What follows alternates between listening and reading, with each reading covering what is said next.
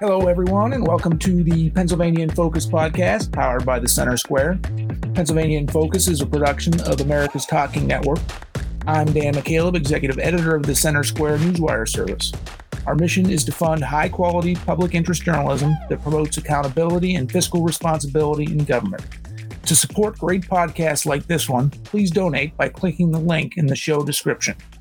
We are recording this podcast on Thursday, August 25th. Joining me today is Anthony Hennen, the Center Square's Pennsylvania reporter.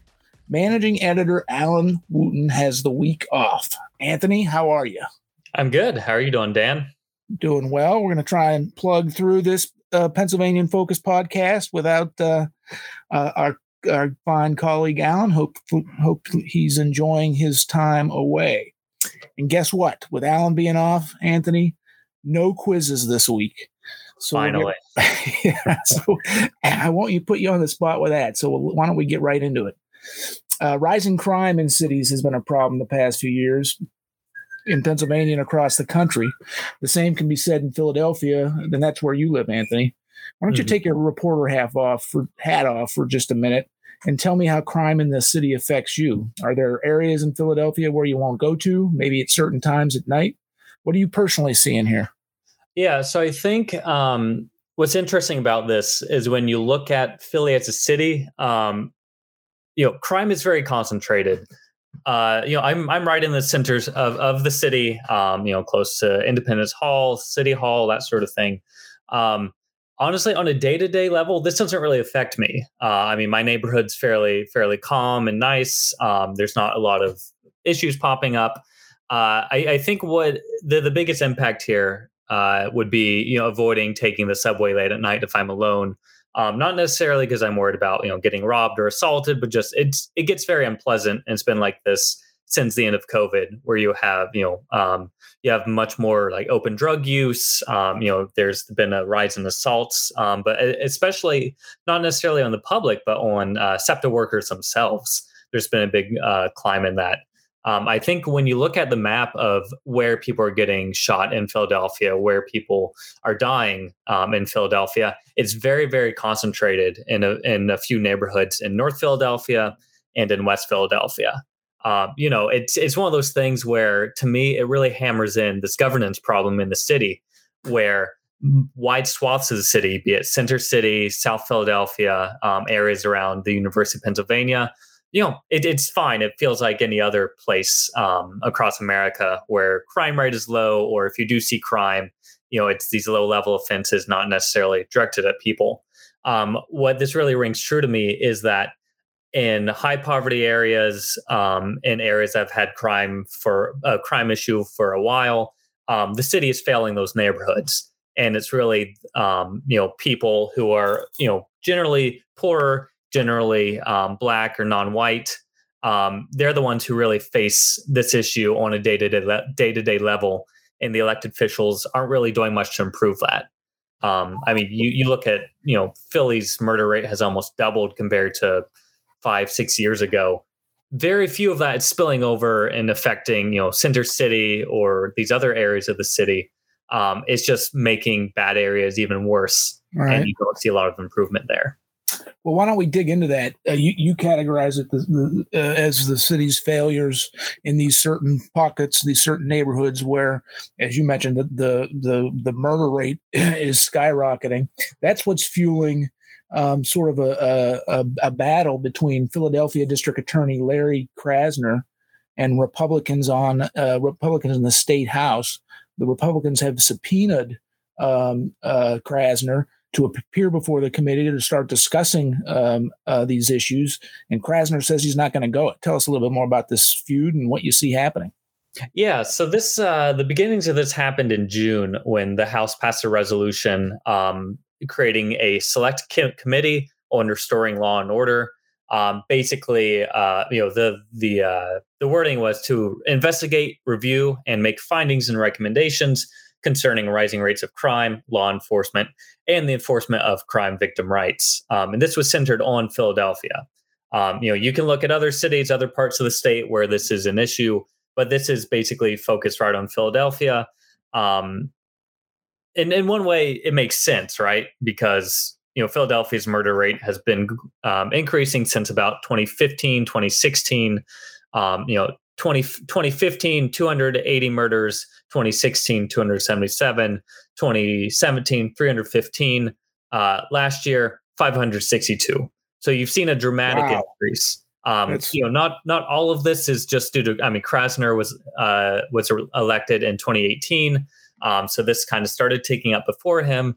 But it's definitely it's accelerated a lot. Um, there's a lot of different uh, uh, different factors here. You know, people can point to increasing murder rates in recent years since COVID um, across the nation, but Philadelphia is, uh, you know, it really stands out, even accounting for an increase in murder rates. Yeah. Um, and one of the Republicans' concerns is uh, they they say um, that Krasner is not prosecuting uh, many of these crimes, even when police make arrests. Um, uh, what can you tell us about that? Yeah, so th- this is this is one of those things where it's uh, you know who do you believe more? Um, Krasner points to a lack of arrests or a lack of solid evidence when arrests do come in as a reason for why he can't prosecute. Um, you know, uh, police spokesmen and some and other critics will say that you know they're, they're bringing in people, uh, but when they do bring in people, charges are dropped or um, you know uh, a plea deal is entered to bring them down, or the you know Krasner just lets them go. Um, so it's it's kind of a chicken or egg thing, and who who you really believe. Um, but when when you look at the data, yeah, I I, I I I would put it as both arguments have some ounce of truth in them, but it, there is a clear um, a clear trend here where once Krasner came in, uh, you saw a lot fewer cases being brought or charges being brought. Um, and I don't think you can attribute all of that to a sudden lack of evidence or anything like that. Um, right. So, you know, th- this also goes back to Republicans have not really had political power in Philadelphia for verging of 50, 60 years now, just about. Mm-hmm. Um, it's been very heavily Democratic. So clearly, Republicans want to point that out um, just on a political level. At the same time, when you do see this spike in shootings, this spike in the murder rate, um, it does seem fair to point at Philadelphia officials and ask what's going on here. Why isn't more being done? But when and it, essentially the the murder rate in Philadelphia has doubled since uh, since 2015. There's no doubt that that's troubling. Mm-hmm. You've also uh, you also noted in your story at the centersquare.com um, that these similar types of battles uh, um, uh, are occurring in other major cities uh, across the country. San Francisco's um, district attorney, where crime has also spiked, was recently recalled uh, and replaced. Um, Los Angeles kind of there was an attempt to to recall Los Angeles district dis, district attorney. They didn't gather enough signatures to to force a vote on that. Uh, but this this is an issue. This rising crime issue is is is is being fought around the country. Mm-hmm. Yeah, I mean, if if nothing else, uh, you know, it's it's becoming a major issue in Philadelphia's upcoming mayoral election as well. Um, you know, no one no one has officially announced yet. Um, one uh, city councilman who uh, resigned because to run for elected office in Philadelphia, you have to resign your seat here. Um, but Allan Domb, who is a previous city councilman, I mean, he was just tweeting about this the other day that you know violence in our city is completely out of control, and it's time we did something about it. So you know, Republican or Democratic, uh, you know, P- this is becoming a bigger issue, uh, and it's not going to go away. And Philadelphia, just they, we're, we're still this year we're on pace to even uh, break last year's record, which itself was the highest since 1993, 92, something like that. At, you know, the hmm. peak of the crime wave in the 90s. Right. Um, so you know, Philadelphia has really gone back um, in terms of bringing down violence in the city and uh, it's it's not just Republicans criticizing it or complaining about it. Mm-hmm. Well, stay safe, stay smart uh, in your uh, uh wanderings of uh, Philadelphia. Um, but why don't we move on, uh, Anthony? More to talk about. Pennsylvania has a new spending plan, and there's at least one group um, in the state that is criticizing the budget for what it calls excessive corporate welfare. Tell us a little bit more about this. Yeah, so this is a uh, this is a new analysis coming out of the Commonwealth Foundation, where you know the uh, the state budget passed uh, uh last month um, officially. Um, it's looking like there's about 1.3 billion dollars in it for uh, corporate welfare spending. um, which is basically you know any anything from uh, direct subsidies to state grants to tax credits. Um, basically, th- this is uh, more more more taxpayer money is going to uh, private businesses, um, and th- this also this is an increase from previous years where I think it increased about about a hundred million or so from uh, last year's budget. Um, so you know this is uh, this this is a long-standing uh, critique of this sort of thing where you know private businesses don't want to pay taxes that then go toward their competitors because that makes it harder for them. Um, you know, there, there's uh, there, there's kind of a you know what what counts as a subsidy, what counts as you know the state needing to get something done, and it's easier or more efficient to do it privately. Uh, you know, there, there's a lot of that flying back and forth. Um, but when you look at where a lot of the spending is going, uh, you know, one one is airport land development zones. Another is for uh, waterfront development on uh, you know the state's rivers. Another is the film tax credit program, as well as an exemption for um, computer data centers and the equipment they buy. And one, um, one of the uh, Commonwealth Foundation's criticism of, of what it calls corporate welfare, not, not just them, many of many folks call it corporate welfare, is that oftentimes um, they're promoted um, lawmakers and governors and, and others who, who uh, uh, promote or uh, approve these these plans um, say it's for economic development um, mm-hmm. purposes. The Commonwealth uh, Foundation's criticism is that there's really very little evidence that these these subsidies of businesses actually do um, what they say they will do. Um, any insight on that? Yeah. So uh, you know, th- there's all sorts of studies I've dug into this. Um, you know, the the the effects of these things and sort of the targets of be it tax credits or subsidies that can vary. Um, but the general trend is uh, it's not really doing well. Um, the late the last one we've had that was focused uh, specifically in Pennsylvania, uh, the Independent Fiscal Office did an analysis in 2021 and is looking at most tax credits in the state. For every dollar that goes out for it, um, we get back less than 25 cents. Um, and that that's that's sort of one of the uh, kind of almost the ideal where the uh, you, there were a number of uh, these programs where it's coming in six seven cents on the dollar. Uh, yeah, th- this is th- this is that core problem of politicians are not necessarily great at knowing what is the best uh, ec- or economically competitive uh, deal to make here, and it's it's very hard to fine tune these things why don't we move from the state budget to the uh, uh, the overall economy of Pennsylvania? You, you reported this week again at the centersquare.com where you can find all of Anthony's great work. Um, that there's sort of a mixed bag of economic data when it comes to Pennsylvania. Some indicators um, show the economy might be improving a little bit, but others not so much. And, in, in one, at least one shows that Pennsylvania is lagging behind the rest of the country. Uh, tell us more about this. Yeah, so uh, I, there, there's there's two ways you can look at this report. I think um, one is comparing Pennsylvania to the national average. Um, we're we're still below average on this. We're still down um, in terms of our unemployment rate is still about um, all, all, just about one percentage point higher than the national average. Um, wages and salaries in the state are also growing um, growing slower than the national average, um, as well as you know our our population for a long time has been either stagnant or declining, depending on what part of the state you're in. Um, so that's that's kind of the bad news, along with our uh, labor force participation rate, which is either people employed or people unemployed but actively w- looking for a job. Uh, that's still below uh, where it stood pre-COVID. Um, you know, if it's if it's retirees simply retiring and we have an older population, that's not as much of a big deal. Um, but if it's young people or able-bodied working age adults who are simply not looking for a job anymore, uh, you know, that that's a bigger problem for long term. So that, that's kind of the negative way to look at it.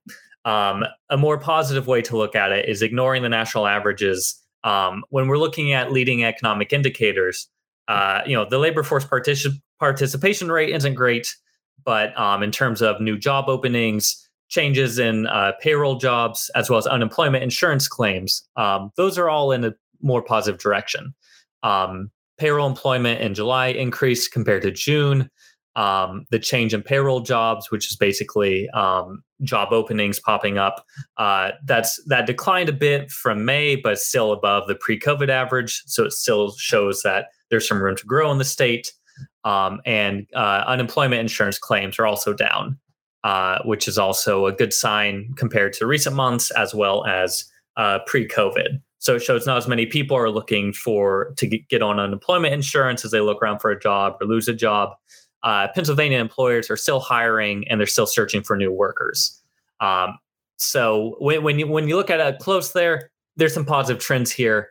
Um, but compared to the national average, you know, if, if if you're someone who's looking to move to a new state and try to find a job, you're still more likely to end up down in Florida, Texas, Arizona, North Carolina, states like that, rather than looking up to a Pennsylvania. So, you know, there, there's some hope here, but I think there's still in the long term, Pennsylvania still has these uh, bigger economic issues to uh, confront and find a solution. Sticking with the uh, the economy, um, uh, of course, um, inflation remains at 40 year highs in Pennsylvania, but also across uh, the country. You covered a hearing this week um, um where uh, th- there was a discussion about how uh, this 40 year high inflation is affecting the agricultural community. What'd you learn? What'd you find out there? Yeah, so uh, you know, tied in with good news, bad news uh, from the Pennsylvania economy in general. Um, you know, the agricultural sector it's an important one um, in the state. It's one of the biggest employers, um, but inflation is essentially uh, rather than creating new problems. Clearly, costs are going up from that, um, but it's really it, it's making the problems we already have worse. Um, costs are going up. Business owners are having trouble uh, maintaining either thin profit margins or um, just being able to get new equipment or uh, expand in the first place. Um, you know, the the House Republican Policy Committee held this hearing on Wednesday, um, kind kind of trying to get a sense of what are the issues that business owners are dealing with, be they these larger companies or just um, s- small scale farmers. Um, so it's uh, th- th- there's not a silver lining here. Uh, I guess the the biggest silver lining you could find is a, a, lot of these businesses want to expand and they have some optimism for the future, uh, but they have to delay those plans because there's a lot of uh, costs are going up in terms of looking to like buy a building or expand production. You know, costs on average, you know, the past few months in Pennsylvania have gone up about 8.4 percent um, you know, be it just the, the for monthly consumer prices, you see an increase in egg prices or anything else. Um, labor costs are also a big one. Um, but in other ways, things like things like fertilizer, as yeah, I understand it, yeah. significantly significantly more than that eight point five percent double digit inflation. In some cases, up to hundred percent higher cost, and of course, that dramatically inf- impacts uh, the farming community. Yeah, that that's sort of the the big things where you know if, if you're looking to expand and add another hundred acres or so, if your cost for nitrogen or any other fertilizer is going up 50, 75 percent, uh, you might think twice, especially when you're looking at fuel costs. Um, one uh, what one uh, business owner who ha- does uh, farm operations as well as has like a uh, uh, wood a mill for wood products that sort of thing. His fuel costs have gone up by sixty five thousand dollars and he said energy costs drive everything. Um, so you know when when you're looking ahead to expand, very few people are looking to expand right now just because prices have jumped up so much compared to 2018, 2019. Um, when you're looking at there's a first generation farmer in Lancaster County, um, Heather Lewis, who testified, and you know they they they have they have kids and they'd like them to pursue um, you know keeping the family farm uh, if they're interested. Uh, but she says, you know, it's tricky with inflation. You have that unknown feeling about the future. Will we be able to stay ahead of the risk? Um, you know, as these prices go up, you know, it's it becomes harder and harder to maintain, you know, raising livestock, um, you know, crop yields, anything like that. So I, I think that's that that's a big deal, right? Even with you know increasing costs, clearly are a problem here, but inflation really makes it hard to plan for the future and it can really be you know just that straw that breaks the camel's back where someone decides rather than trying to expand or try to stay in the sphere I, they might just call it and you know, go into something that's more stable or uh, you know not carrying as much risk on their shoulders i think that's a shame so, yeah so essentially the takeaway for me here is that inflation is impacting everyone, including farmers. And when consumers go to the grocery store and they see that much higher cost of eggs, as you pointed out earlier, don't blame the farmers. Um, they're not uh, responsible for inflation because their costs uh, have gone up significantly too. Uh, Anthony, we have time for just one more story. The story of the week uh, nationally um, has been uh, President Biden's decision to what he calls forgive uh, $10,000 in student loan debt um, uh, for college, either college students or college graduates who have accumulated this debt, $20,000 for Pell Grant um, recipients. I know um, you're working on a story today on what that means for Pennsylvania and maybe getting some feedback from folks in Pennsylvania. Tell just tell us you're in the early stages of your reporting on this, but what can you tell us so far? Yeah, so I think um, with this, it's definitely it's something that resonates in Pennsylvania. Um, Pennsylvania is one of those states where, especially throughout the Northeast, um, northeastern states generally have higher uh, student loan debt burdens, um, as well as some a few states in the Upper Midwest also stand out here. Um, but when when you're looking at the stats, um, average debt in Pennsylvania from students going is almost forty thousand dollars and about 64% of uh, college students had some level of debt. Granted, when we're looking at average debt, that exaggerates it a bit because um, it include it it doesn't uh, adjust for like the median student. So we're talking about a lot of that gets weighted by graduate students, by uh, you know people going off to medical school, uh, law school, that sort of thing. So you know the the median student is not necessarily carrying forty thousand dollars in student debt, um, but definitely there can be a high mark. Um, it really emphasizes the fact that if uh, if you do go into higher education, um, the worst thing you can do is not finish the degree because the more debt you take on to pursue it and you don't finish it, uh, it becomes harder to repay that. Um, as well as going into you know uh, some low uh, low paying fields like master's degrees. You see a lot of people get caught up in that where they take on a bunch of debt, but their uh, field doesn't necessarily justify all the debt. Uh, so people just get stuck under there. Um, you're definitely seeing you know y- younger Pennsylvanians, um, I, I, think you can view this as uh, younger Pennsylvanians who vote Democratic. This is really Joe Biden solidifying um, uh, his support among them because that's that's a high priority for someone. Uh, you know, if they're carrying this debt and they can get at least a little bit of that cut off, that comes in yeah. big.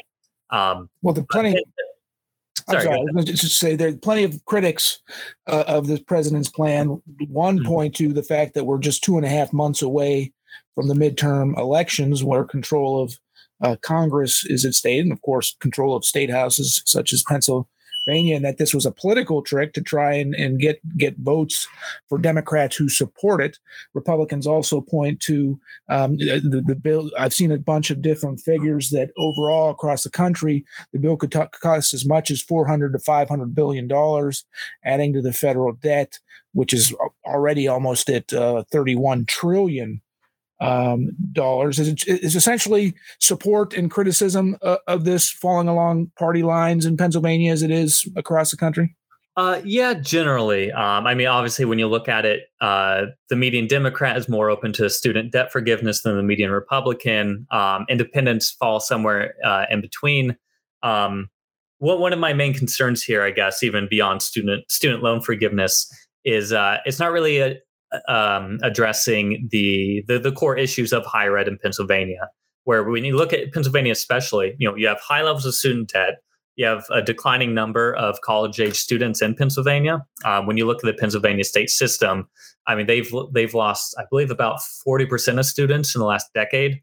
Um, so you, you, it's it's really squeezing um, squeezing people on both sides, be they students or be they you know taxpayers or people running the Pennsylvania higher ed system where uh, you know costs are burdening students and cost is a really big issue for the state system. And finding a way to reduce those costs even to you know make uh, make, higher ed in pennsylvania a little more humbler or push students into fields where they will uh, you know be able to pay off this debt. Those are still some big issues and it's not necessarily um, the stuff that's getting the most attention either in pennsylvania or on the national level uh, you, use the term student loan forgiveness, which many people are using. Critics of the bill um, um, call it more of a, a, a, transferal of debt because essentially someone's going to pay for it, and in the end, it, it, it will be uh, taxpayers uh, who, who, pay for it. Anthony, that's all the time we have this week, though. I appreciate um, uh, all your insight into what's going on in, in, the great state of Pennsylvania. This has been the Pennsylvania in Focus podcast, part of America's Talking Network. Find all of the Center Squares podcasts at americastalking.com. For Anthony Hennen, I'm Dan McCaleb.